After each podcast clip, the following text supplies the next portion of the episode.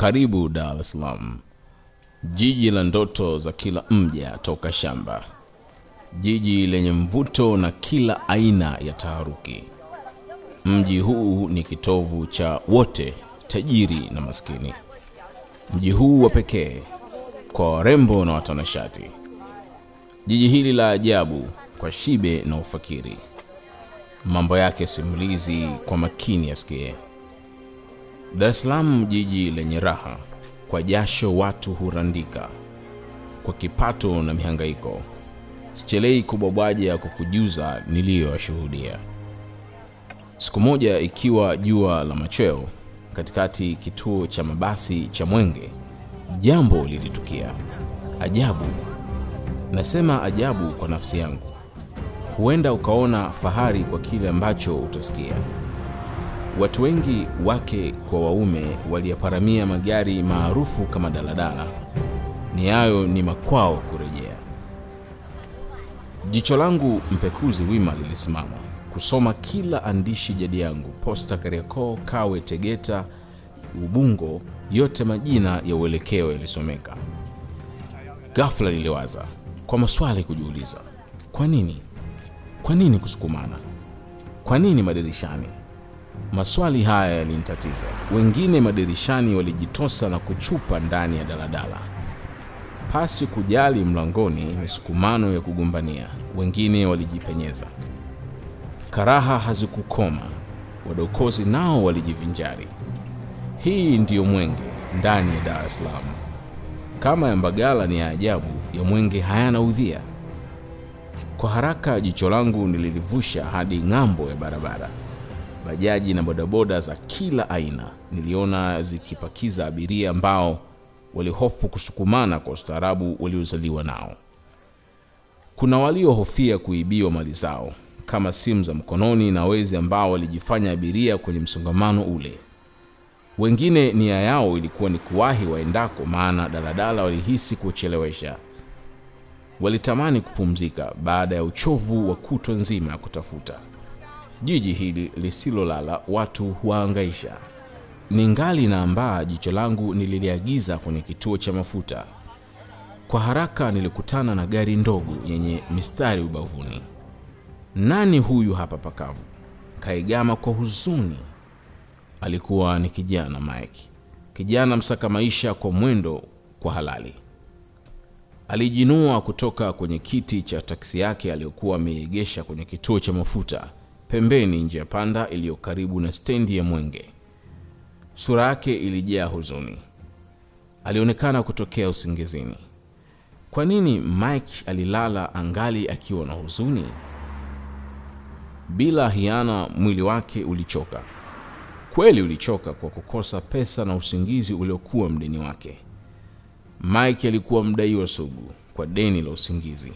Kama usingizi ungekuwa amali benki, salio lake lingevunja benki na kustahili pongezi. Kijana Mike kichwa kilimuuma kwa mawazo na uchovu. Alikuwa katika wakati mgumu, mgumu usiokuwa na tabasamu la furaha wala kicheko. Si jambo la mchezo.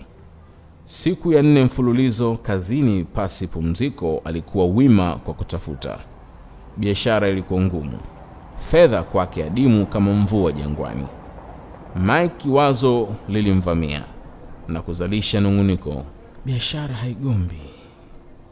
Neno hili chukizo. Iweje kama haigombi kutwa nzima, siku nne patupu? Alinung'unika Mike kwa ukame wa kipato. Macho yake aliyezungusha kila upande. Kila aliyemtazama alitamani aingie ndani ya gari lake amkodi. La hasha, wateja hawakumchagua, aliishia kuwatazama. Kambi ya mawazo ilizidi kujikita akilini mwake, wakati kujilaumu na wakati kujipumbaza. Lakini inawezekana, inawezekana nikapata mteja tena kwa pesa nyingi. Ah, mji huu shubiri, wakati mwingine peremende. Mbona wakati mwingine pesa hunijia kama upepo wa bahari, tena kwa haraka. Si kawaida yangu kukaa hapa saa zaidi ya tatu pasipo abiria. Hizi siku kuna nini? nimerogwa au inakuwaje? Mike alizidi kunung'unika. Shida yake kipato. Siku zote nne kupata japo shilingi elfu thelathini ni mtihani mkubwa. Siku nne patupu, hata kwa mafuta wasiwasi. Wiki jana muda kama huu, ah, tayari laki imelala mfukoni. Leo eh, asiye mjomba sasa amepata shangazi. Itafanyaje? Mjini kila kitu noti. Alijisemea Mike wakati macho yake yakielekea kuitazama saa yake ya mkononi. Dakika nne zimesalia itimie saa sita usiku. E Mungu, ache niende zangu mie, maana riziki imeota mbao. Kama kuna mchawi basi kaniroga, na kisha kufa nimtafute. Mike alizidi kuongea na moyo wake. Baada ya maneno yake peke yake, Mike alikaa vizuri, kisha kuichomoa pochi yake kutoka mfukoni. Aliifungua haraka na kuzitoa noti tatu zilizokuwa ndani na kuzishika mkononi. Kumi, kumi na tano, mizunguko ya siku nne. Hapa kuna mchezo mchafu, haiwezekani. Hata mtoto mdogo anaweza kujua. elfu ishirini na tano siku nne za kazi, alafu na njaa bado. Ah, hapana. Mike alizidi kujipa maswali na kuyajibu. Alitikisa kichwa chake kwa huzuni na kuzitumbukiza pesa zake ndani ya pochi nyeusi. Aliigama kwa kuulalia usukani wake, kichwa kilizidi kuchemka. Tayari Mike aliamua kuondoka eneo lile. Aliushika ufunguo na kuliwasha gari lake. Lilianza kuseleleka taratibu kwa safari ya pumziko. Alikuwa amekata tamaa na kuitii amri iliyotolewa na moyo wake. Alikubali kushindwa. Wakati akirudi nyuma kutafuta upenyo wa kuiondoa gari yake, ghafla kwa mbele alimwona msichana mrembo akiwa upande wa kulia wa kioo cha gari yake. Kama mwenye kutojielewa, Mike hakumjali. Mwili na roho vilikuwa na msimamo mmoja kwenda kupumzika. Msichana yule aliupunga mkono kumzuia Mike asiondoke, lakini alipuuzwa. Mike aliona, kisha alifunga breki na kukifungua kioo kumsikiliza. Mambo kaka? Alisalimia msichana yule. Poa dada, naondoka, sifanyi kazi tena, alijibu Mike. Kaka yangu na dharura, naomba unisaidie, nipeleke please. Alibembeleza msichana yule. Akiwa ameiweka mikono yake kwenye usukani, Mike alimtazama msichana yule kuanzia juu na kumshusha chini. Alimeza funda la mate kabla ya kusema jambo lolote. Macho yake yalifurahia kumtazama binti yule tena na tena. Alikuwa msichana mzuri, alikuwa msichana mzuri kwa umbo na sura ambaye hajawahi kuota kukutana naye. Msichana alikuwa mrefu, mnene kidogo, mwenye macho matamu ya usingizi wa huba. Kichaa cha Mike kilitulia akiwa bubu akimkodolea macho mrembo yule. Tena na tena macho yake aliyepepesa kumtazama juu hadi chini. Alivaa gauni refu jeusi lenye nakshi ya mng'ao kama kioo shingoni. Kichwa chake alikivisha pambo la kileo. Wivi jeusi lilikaa kwa tabasamu kichwani kwake. Alipendeza sana mrembo yule. Miguu yake ilistahika ndani ya viatu virefu vyeusi vya mikanda iliyopangika kwa umahiri. Alipendeza sana kwa kumtazama katikati ya mwanga wa taa za barabarani. Shingoni alikuwa na mkufu uliong'aa na kufanya mwanga wa dhahabu kuipamba shingo yake. Alikuwa mweupe, pua ndefu iliyochongoka. Wanja ulioyafunika macho yake ya usingizi ulitamalaki kumpamba. Akili iliyokuwa imemhama Mike ilimrejea kwa haraka. Nafsi yake ilikusudia kusema na moyo wake, Jini au mwanamke? Ha, kipusa kweli. Mike alijisemea ndani ya nafsi yake. Lakini iweje binti mdogo, yaani hata ishirini hajafika, na uzuri wote asiwe na gari lake? Ina maana wenye hela hawajaiona thamani ya mwili wake ama? Mike alijihoji pasipo jibu kumjia. Utanisaidia kaka au? Mrembo yule alimhoji Mike aliyekuwa bado kwenye biwi la mawazo. Haya, panda twende. Mike alimjibu huku akiupitisha mkono wake kulia kwenye upenyo uliokuwepo katikati ya kiti cha dereva na kumfungulia mlango wa nyuma. Asante kaka. Alisema msichana yule baada ya kuingia kisha kuketi. Harufu ya ndani ya gari la Mike ilipata marashi kwa haraka baada ya msichana yule kuingia ndani yake. Harufu yenye uhai na burudani ilizipalaza pua za Mike kwa uzuri. Unaelekea wapi? aliuliza Mike kwa upole. Highland Hotel. Msichana yule alijibu kwa mkato. Sawa, alisema Mike wakati akiiondosha gari kuianza safari. Ilikuwa ni safari yake ya mwisho usiku ule baada ya kukata tamaa kwa dhiki. Safari ambayo hakuwa ameipanga ilimchukua kwa bahati. Akilini aliwaza uelekeo alikokuwa akimpeleka mteja wake. Highland ni hoteli ya kifahari kuliko zote Dar tena mpya kando ya bahari Hindi, nyota tano. Mmiliki wake ni mzungu wa Uingereza. Ah, eneo lenyewe Masaki, Koko Beach. Hakuna maskini huko. Hata huyu sio mtu wa kulalia kipande cha muhogo au kipande cha pweza na pilipili. Eh, bahati nikumbate basi nipate pesa yake nyingi. Mike alisema na moyo wake wakati akiwa makini kimya kwenye usukani wa gari yake. Siku zote huwa unafanya kazi hadi muda huu? Msichana yule aliuvunja ukimya. Ha, mimi? Mike aliitika kwa babaiko. Ndiyo wewe. Hapana, mara nyingi huwa nawahi kuondoka, lakini leo kidogo nimechelewa. Kwa nini usifanye kazi hadi alfajiri, muda ambao kuna wateja wengi wanaotafuta usafiri? Dada yangu, nahitaji kupumzika japo kwa uchache. Muda wa kupumzika? Kwani tajiri yako ni mtu wa kugombeza? Alihoji mrembo yule. Masikio ya Mike yalisimama wima, kisha kufunguka kwa hamu. Ilipenda kuisikia sauti ya msichana yule mrembo. Ilikuwa sauti tamu yenye kipimo cha hadhi, nyembamba isiyopayuka, nzito isiyokwaruza. Kila wakati sauti ile ilipomfikia, Mike alihisi kumliwaza na kumsahaulisha shida zote alizoziwaza pale awali. Alitamani safari hiyo iongezeke umbali, ni aye kufaidi sauti yenye mvuto na harufu ya thamani kubwa. Hapana, sina tajiri mkali wala korofi. Hii gari yangu mwenyewe. Mike alijibu kwa kujiamini. Kama ni yako, kwa nini usipumzike? Tafuta mtu umpe ajira, hasa wakati huu wa usiku. Binti alishauri. Nimewahi kuajiri, lakini wamekuwa wakinipa hasara tupu. Tena si watunzaji, bali huendesha vibaya sana. Gari hii ni kila kitu maishani mwangu. Tabu nyingi nilizozipitia hadi kuipata hii ajuaye Maulana. Toka kwenye misukosuko ya bodaboda hadi leo nimenusurika mengi ya kutisha. Hii Toyota Mark II ndio yenye thamani sana katika maisha ya ndoto zangu.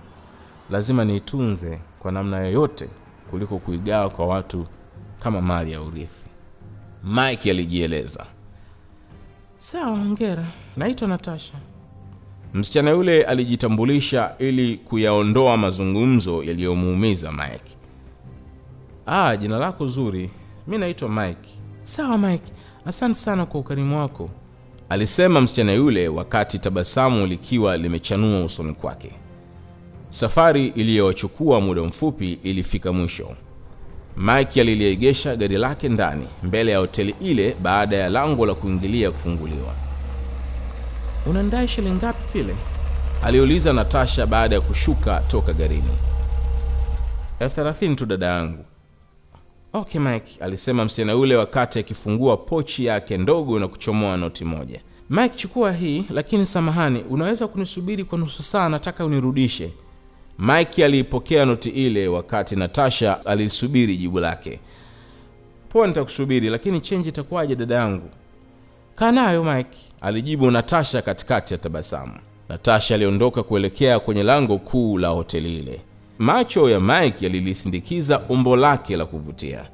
Hakuyaamini macho yake, alihisi alikuwa katika dunia asiyofaa kuishi. Aliitazama noti yake mkononi, halafu akainusa kwa furaha. Tabasamu lilishinda huzuni ya uso wake na kumfanya mwenye furaha. Mtu wa kuwaza kwa mema, hata mabaya yalizidi kutafakari. Naitwa Natasha. Natasha, he, mwanamke kipusa mkali wa kweli. Hakika anayemtunza na faidi, Mike alijisemea. Kweli Natasha alikuwa msichana mrembo, tena mrembo si kwa macho ya Mike peke yake, alikuwa wa ulimwengu. Kiwewe cha kupenda ni donda. Mike thamani yake iliisha, ilimhama na kujiona kama bwege lofa asiye na thamani duniani. Kila alivyomfikiria Natasha alijikataa na kujiona yeye kiumbe duni. Hisia zake zilimshusha chini na kumpandisha Natasha juu ya kilima cha urembo, umahiri na upendeleo.